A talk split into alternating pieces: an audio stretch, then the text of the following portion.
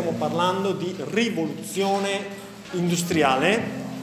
La rivoluzione industriale abbiamo detto che è un periodo che si prolunga nel tempo, per cui non si può parlare strettamente di rivoluzione industriale sotto il profilo della brevità, della repentinità della rivoluzione industriale che abbraccia molti decenni e che in effetti è un'onda lunga che arriva da noi con grandissimo ritardo rispetto quando si è manifestata nel suo epicentro sismico lì in Gran Bretagna, però la radicalità, la profondità, l'irreversibilità del fenomeno è tale da farci parlare di rivoluzione nel vero senso della parola.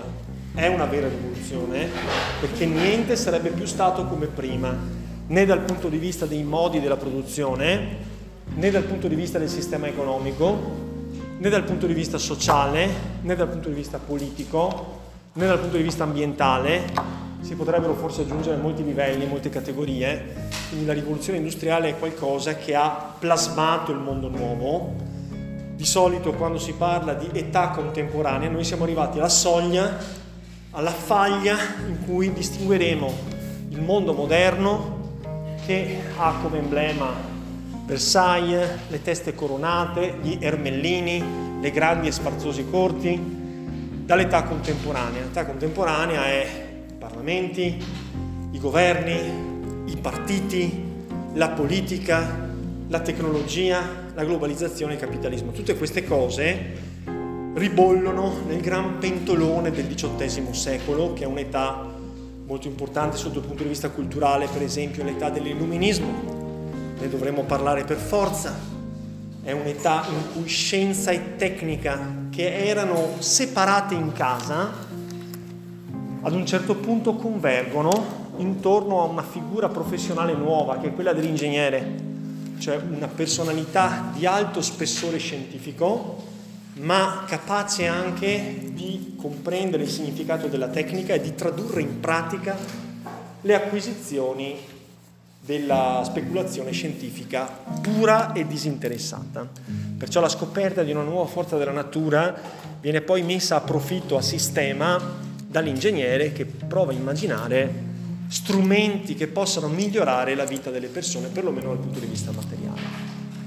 Questo è soltanto un riassunto di quello che abbiamo detto. Abbiamo già focalizzato il punto delle macchine del Settecento. L'umanità si è sempre circondata da macchine.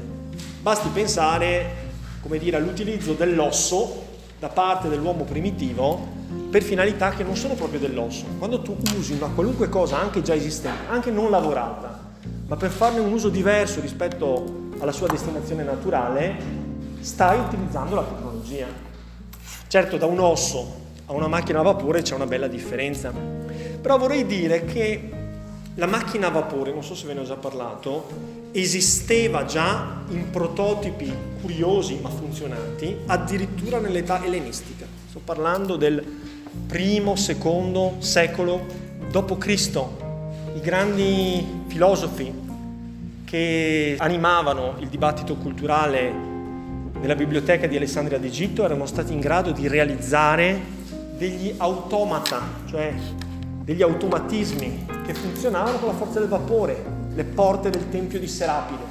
Potevano essere aperte o chiuse senza la necessità di lavoro manuale perché la forza del vapore le apriva e le chiudeva. Oppure esistevano degli strani meccanismi automatici che funzionavano con la forza del vapore. Però nel mondo antico questi strumenti non vanno al di là della curiosità, del capriccio, della bizzarria, del dono ricercato da fare a un sovrano. È soltanto nel Settecento che si fa un utilizzo massiccio della tecnologia e finalizzato a cambiare il sistema della produzione.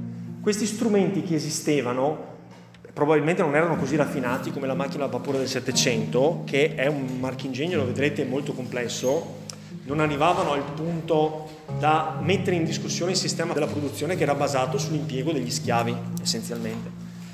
E poi abbiamo detto che le macchine del passato erano macchine che utilizzavano forze come il vento, come l'acqua, come la gravità, come l'elasticità naturale di certi materiali, ma non erano in grado di utilizzare in maniera sistematica fonti gigantesche di energia che possano erogare energia in maniera continuativa.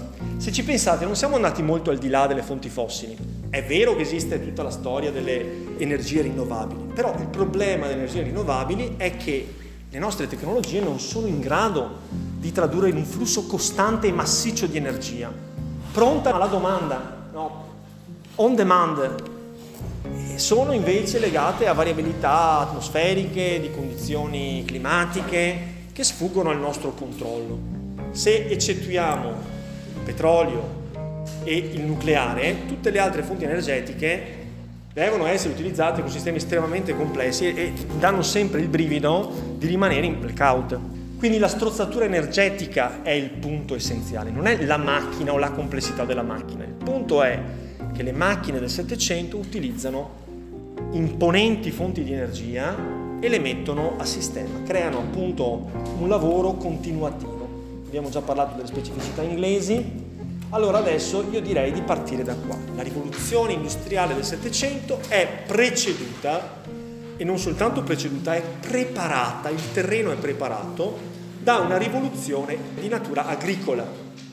L'ultima rivoluzione agricola della quale noi abbiamo parlato, intendendo con questo rivoluzione dei sistemi di produzione, delle dotazioni agrarie, degli strumenti di dissodamento del terreno per una miglior resa, per una più efficiente resa della produttività per ettaro, risale niente po' di meno che ai decenni successivi all'anno 1000, quando si è passati dalla rotazione biennale alla rotazione triennale, quando si è passati dall'arato in legno all'aratro pesante con vomere a versoio che no, faceva come dire, rovesciare la zolla in maniera da andare più in profondità. Dal 1000 al 1700 nessun significativo incremento era stato ottenuto nella produttività dei terreni dell'Europa. È però in Inghilterra che si comincia a mettere in atto una serie di trasformazioni che sono destinate ad aumentare la resa agricola. Perché questo elemento è importante? È importante per due motivi. Primo, perché una migliore resa agricola consente una crescita della popolazione, una crescita demografica e questa crescita demografica sarà funzionale a mettere a disposizione una gran massa di disoccupati che cercano lavoro perché gli strumenti agricoli nuovi consentono di produrre di più con meno braccia che lavorano la terra, quindi una gran massa di giovani che non trova più un proprio impiego nelle campagne si riverserà nelle città e nelle città finirà per trovare l'industria nascente. Quindi si creano quelle dinamiche per cui chi fonda un'industria ha un'ampia possibilità di impiegare giovani contadini che hanno appena abbandonato i loro villaggi, riversandosi in città in un fenomeno che si chiama inurbamento e che genererà la civiltà moderna che è fatta di città, città gigantesche con enormi e malsane periferie, tentacolari, per cui si passa nel giro di pochi decenni a un, un paesaggio urbano completamente stravolto. Questi giovani contadini si riversano in città in cerca di lavoro e sono disponibili a mettersi in gioco a qualunque prezzo. Quindi il costo del lavoro è bassissimo per chi l'industria la fa cominciare. E poi in secondo luogo perché questo miglioramento delle tecniche agricole va di pari passo con una nuova concezione della proprietà privata. Si comincia a pensare alla proprietà privata come un bene esclusivo, inviolabile, di cui il proprietario può disporre in maniera, potremmo quasi dire assolutistica, se dovessimo paragonarlo a un regime politico come quello che è venuto fuori dalla Versailles di Luigi XIV. Nessuno deve superare la linea reale o immaginaria di confine del proprio campo. Quindi questa idea di inviolabilità, di assolutezza della proprietà privata, crea quella mentalità per la quale il fondo agricolo deve rendere al massimo delle sue possibilità per migliorare la condizione economica di chi ne è proprietario. Noi siamo abituati a questo concetto di proprietà. Che cosa fareste voi se trovaste nel giardino di casa vostra oppure se trovaste nel corridoio d'ingresso di casa un estraneo, magari qualcuno che sta facendo un picnic nel vostro giardino? Sarebbe un'esperienza, penso, abbastanza traumatica, no? Però dobbiamo ricordare sempre che nel mondo medievale non era così. Nel mondo medievale il feudo era gravato da un'enorme quantità di servitù, non la servitù della gleba, ma la servitù che esiste quando non hai, diciamo, eh, l'uso esclusivo di un bene. Forse qualcuno di voi pure può avere una servitù. Ci può essere, che ne so, una servitù di passaggio. Per la tua terra c'è una stradina per la quale alcune persone hanno il diritto di passare. Ci può essere la servitù di un elettrodotto. Passa sopra casa tua un elettrodotto. Se c'è bisogno, i tecnici possono entrare, ma non sono in casa. Non importa, entriamo lo stesso perché abbiamo la servitù. Quindi è un vincolo giuridico che diminuisce il valore della proprietà, perché la tua proprietà non è assoluta ed esclusiva. La servitù è il vincolo giuridico per cui tu non hai la piena ed esclusiva proprietà e utilizzo anche del bene e devi soggiacere al capriccio di qualcun altro perché può vantare dei diritti. Per esempio, non so, forse anche qualcuno di voi ha un'abitazione che sorge nel terreno di rispetto ad una ferrovia, là intorno ai binari è un terreno sul quale si può costruire, però che soggiace a una serie di vincoli, di servitù, perché i tecnici delle ferrovie devono poter eventualmente accedere per sistemare, per fare manutenzione. Tu non puoi fare niente, insomma. Cioè, e questa in un certo senso diminuisce. Ci sono servitù di passaggio, servitù di varia natura. Ecco, un criterio simile caratterizzava la proprietà privata, che è sempre stata riconosciuta, nell'età del Medioevo, per cui il feudo, utilizziamo questo termine medievale, il feudo era di proprietà del signore del feudo, però contemporaneamente le comunità di villaggio avevano dei diritti, avevano il diritto per esempio, che ne so, di pesca nei ruscelli, avevano il diritto di spigolatura, cioè di raccolta delle messi che rimanevano a terra dopo la mietitura, avevano il diritto di raccogliere legna, avevano il diritto di far pascolare se avevano una gallina, un maialino, un, un, un vitellino. C'era una serie di vincoli. Allora nel Settecento arriva a maturazione il sistema delle enclosures. Il sistema delle enclosures che cos'è? È il sistema, come si vede nella fotografia, di recinzioni. Di solito vengono fatti in maniera molto semplice, per mezzo di muretti a secco, cioè rocce sovrapposte, oppure per mezzo di filari di siepi. È un processo che va avanti da molti secoli, se ne è parlato già nel Cinquecento con Elisabetta Tudor, però nel Settecento questo processo arriva a maturazione e si arriva a un concetto di proprietà moderno, per cui chi è proprietario della terra ragiona come ragioniamo noi oggi, cioè nessuno deve poter entrare e l'uso del bene è di piena ed esclusiva proprietà del proprietario del fondo, il quale investirà tutti i suoi quattrini per cercare di massimizzare la redditività della terra. Il discorso delle terre comuni è che vanno scomparendo le terre comuni esistevano per molto tempo delle terre che erano della comunità del villaggio. Di solito quando il signore, il proprietario del fondo, recinta la sua terra, il recinto prende una certa deviazione e ingloba anche un pezzo delle terre comuni. Quindi le terre comuni vanno via via assottigliandosi fino a scomparire, anche perché chi è proprietario del fondo tende a rivendicare un pezzo di terra che in effetti non era il suo, ma che viene in un certo senso sottratto alle comunità di villaggio. Anche questo peggiora la vita dei contadini, dei braccianti agricoli, i quali sopravvivevano con difficoltà per mezzo del loro lavoro, ma poi avevano tutta questa serie di possibilità di arrotondare, prendere le castagne, raccogliere un po' di noci, cioè trovare un modo per far quadrare il bilancio familiare anche per mezzo di questi diritti che sopravvivevano dall'epoca medievale, cioè in un'epoca in cui il concetto di proprietà non era forte come oggi. Oggi invece abbiamo un concetto assolutamente pieno, insomma, assoluto e totale, per cui la proprietà non può essere.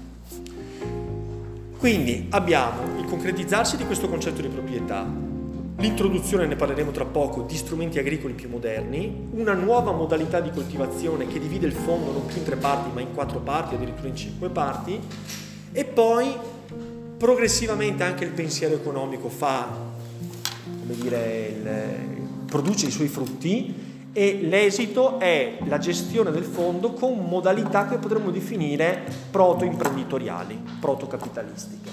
Si comincia a pensare che i proventi della terra non devono essere goduti come rendita da parte del Signore, con un atteggiamento parassitario che potrebbe essere stato quello della nobiltà spagnola del Cinquecento, ma devono essere reinvestiti nella terra affinché la terra possa generare di più nel secondo ciclo di produzione. E via via questo criterio imprenditoriale legato appunto al ciclo del reinvestimento sembra essere il risultato di una serie importante di concause che però vanno concretizzandosi proprio nell'arco del Settecento e poi si estenderanno al mondo dell'industria.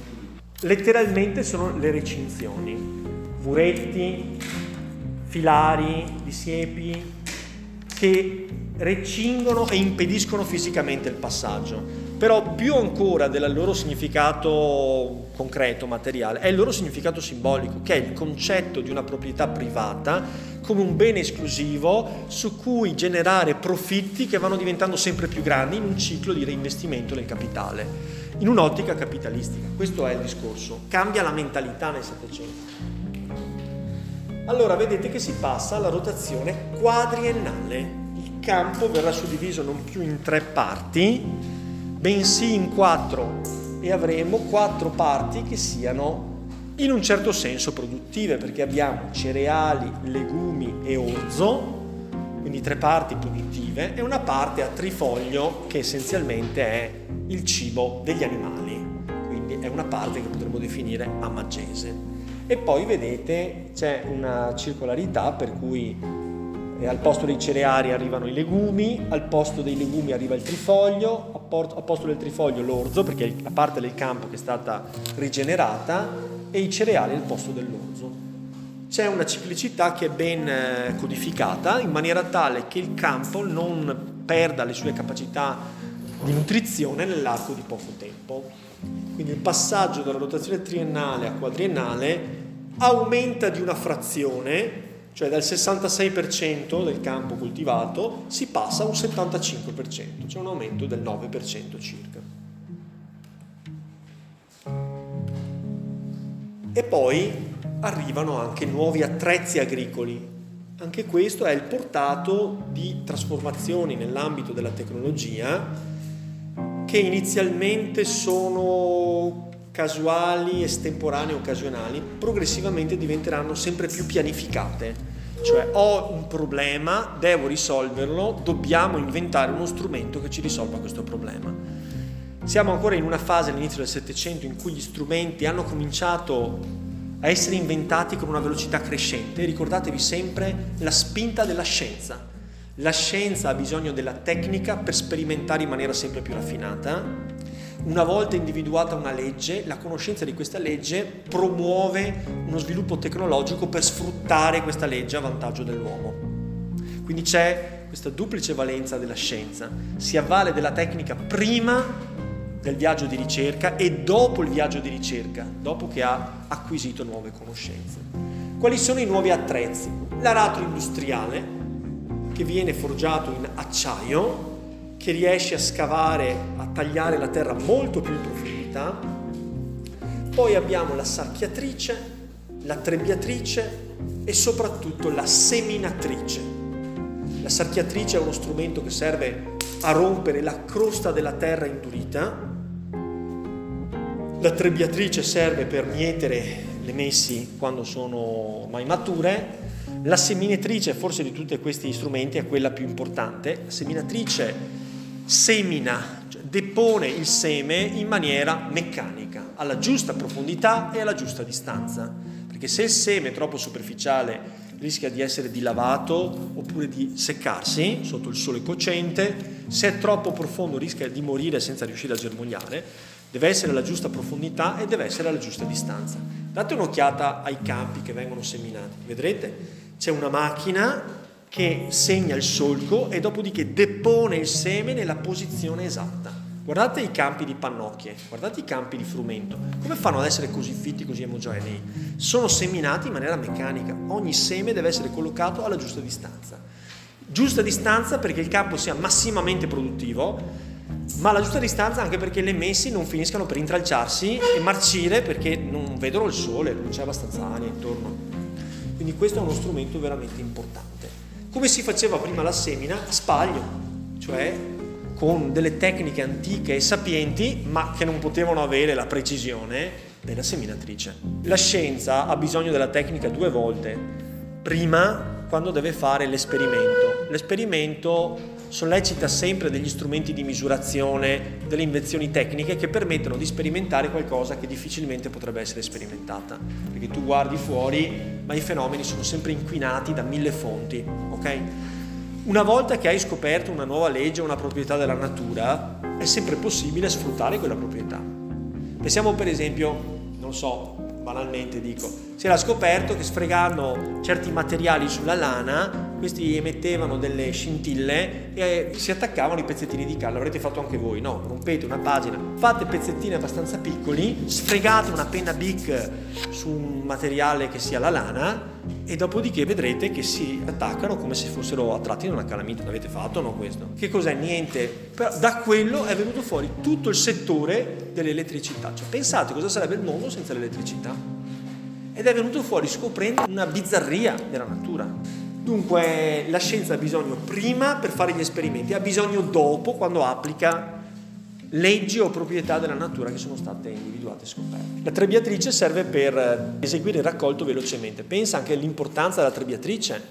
Era sufficiente che tu avessi fatto il lavoro perfetto e avessi ottenuto un bellissimo campo di mais oppure, che ne so, di, di, di frumento, di orzo, e però se raccolto è fatto manualmente ci vogliono giorni per raccogliere. Si abbatte una tempesta e distrugge il raccolto.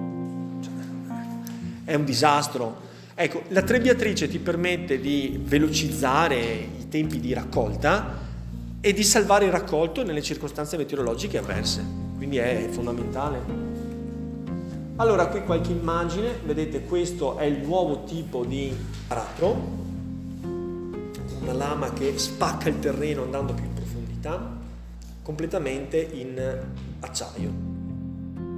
È sempre aggiogato ad animali, non siamo ancora arrivati al trattore, però ci arriveremo con la macchina a vapore. Questa è la trebbiatrice, in origine è una trebbiatrice idraulica, perché soltanto in una fase avanzata del secolo si imparerà ad utilizzare il vapore, il carbone, e diciamo l'energia inanimata. Inizialmente però laddove ci sia disponibilità di corsi d'acqua è possibile, è possibile utilizzare una trebbiatrice idraulica. Quello a cui noi assistiamo è dunque una grande impennata della popolazione.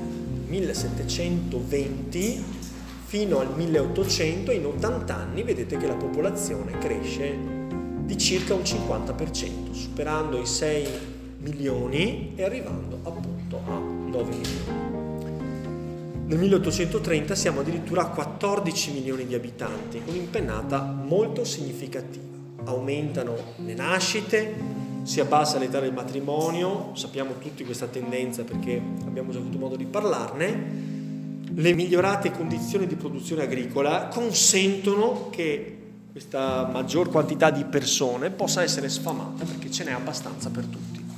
Nel corso del Settecento anche Certe cose miglioreranno, per esempio certe condizioni igieniche, l'alimentazione e in generale anche cominciano a apparire nuove medicine che hanno una grande efficacia, come per esempio proprio i vaccini. E questo, come abbiamo già avuto modo di spiegare, garantisce un apporto di una numerosa e giovane manodopera che viene espulsa dalle campagne perché gli strumenti di maggiore efficienza nella produzione agricola rendono non necessarie tutte queste braccia nel mondo delle campagne. Che cosa fanno dunque queste persone? Si allontanano dai villaggi e si riversano nelle città alla ricerca di nuove opportunità e le troveranno dove? Nell'industria. L'industria ha bisogno di molto tempo per svilupparsi, per cui per lungo tempo ci sarà uno squilibrio tra l'offerta di lavoro e la domanda di lavoro. Condizione ideale per chi ha l'industria, perché ha molte persone che vogliono entrarci e pochi posti disponibili, il che significa salari molto bassi.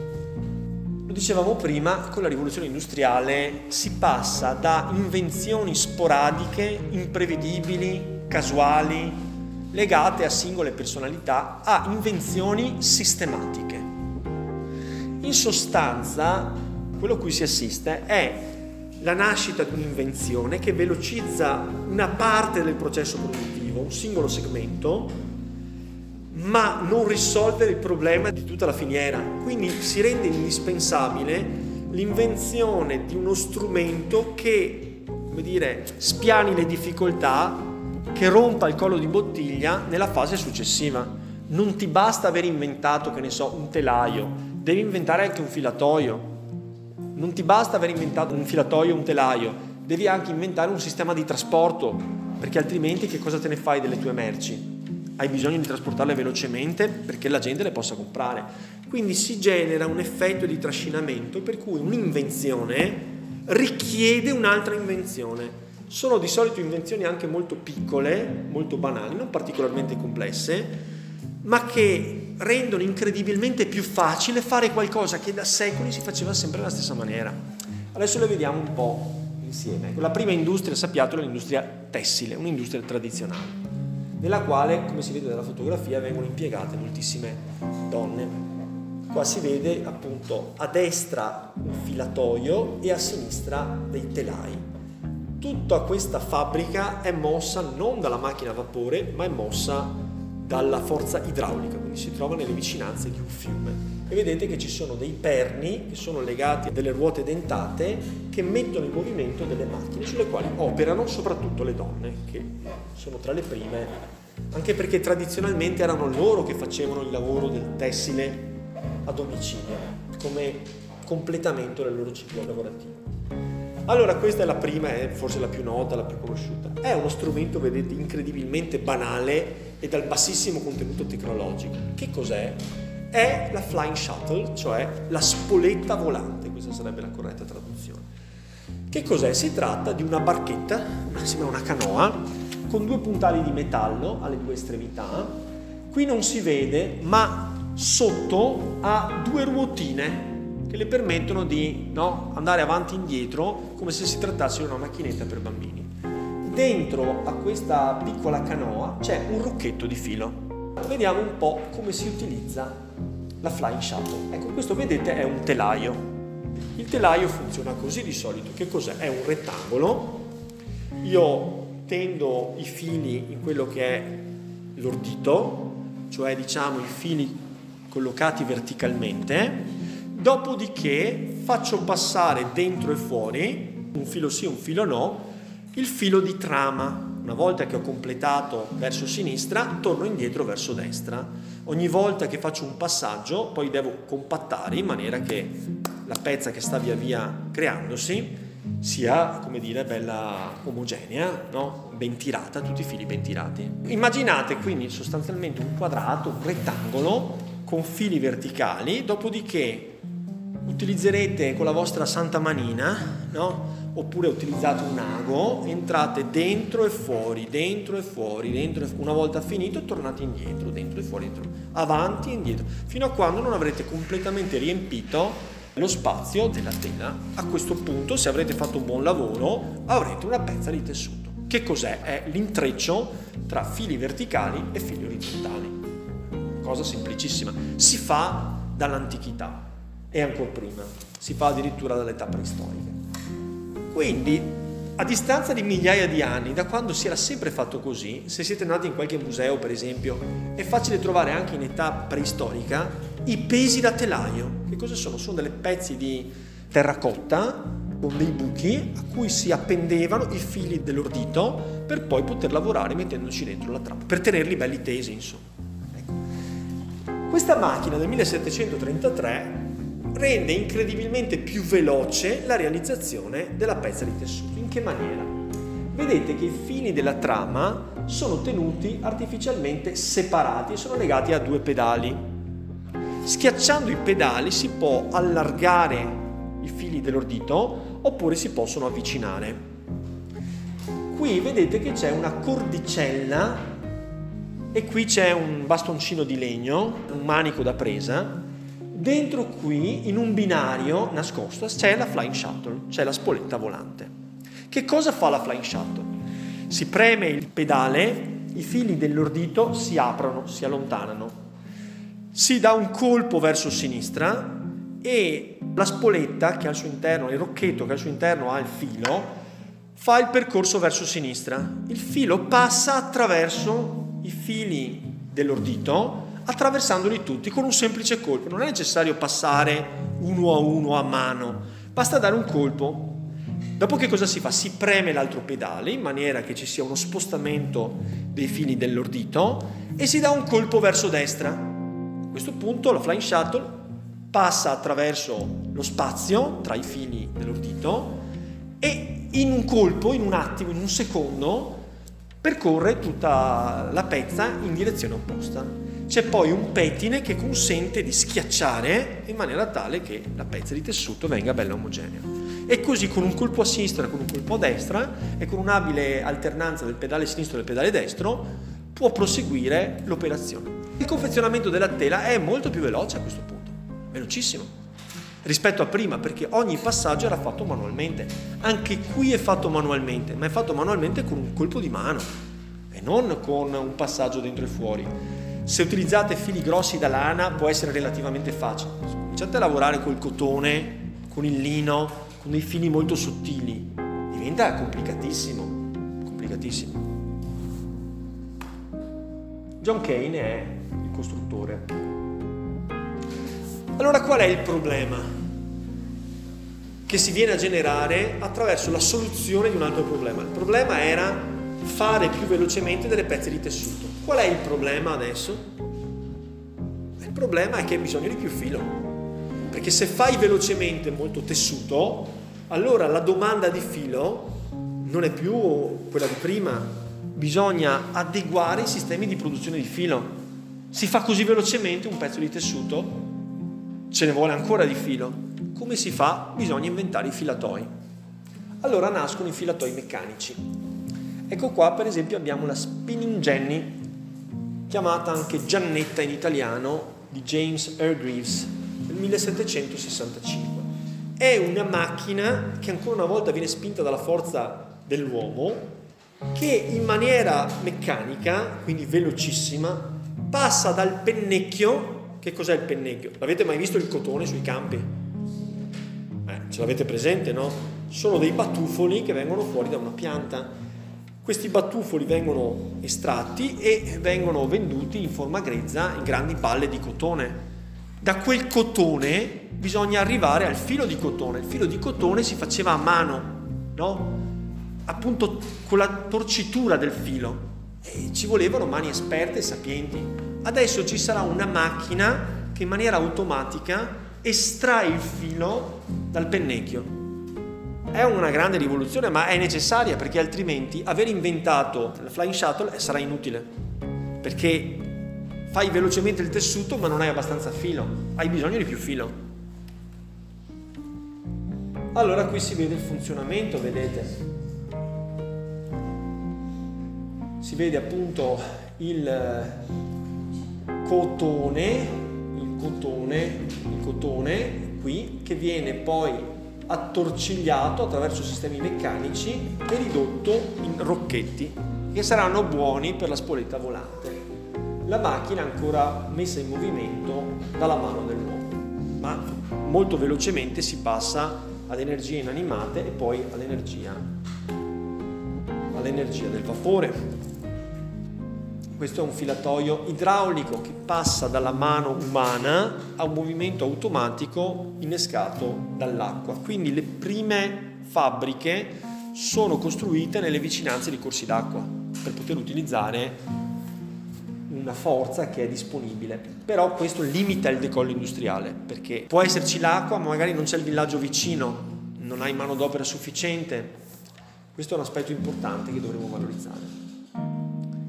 Richard Arkwright, di professione barbiere, tutte queste persone non sono persone che hanno una solida formazione scientifica. Siamo ancora in un'età in cui a inventare sono persone brillanti, che hanno una loro manualità. Spesso sono barbieri perché sono abituati a maneggiare aggeggi, strumenti, attrezzi. E soltanto successivamente si avrà un matrimonio tra la scienza e la tecnica, che è quello che manda avanti il mondo oggi la tecnica produce ciò che la scienza ha inventato. Questa è la spinning mule, cioè gli attrezzi, una volta che hanno dimostrato di essere efficaci, vengono progressivamente migliorati. Questo è un agricoltore che ha inventata A questo punto c'è molto filo disponibile, allora si può anche creare un telaio più efficiente. Quello di prima avete visto che era un telaio manuale, bisogna cominciare a inventare dei telai che siano più rapidi e che possano stare dietro all'enorme produzione di filo che adesso è stata resa disponibile. E quindi si vedono telai meccanici, vedete qui questi perni che sono mossi dall'acqua, che addirittura bloccano le macchine quando il filo si dovesse spezzare, e la ricerca di nuove fonti energetiche. E qui è inevitabile che cominciamo a parlare di scienza. Qual è l'età della scienza nuova del metodo scientifico?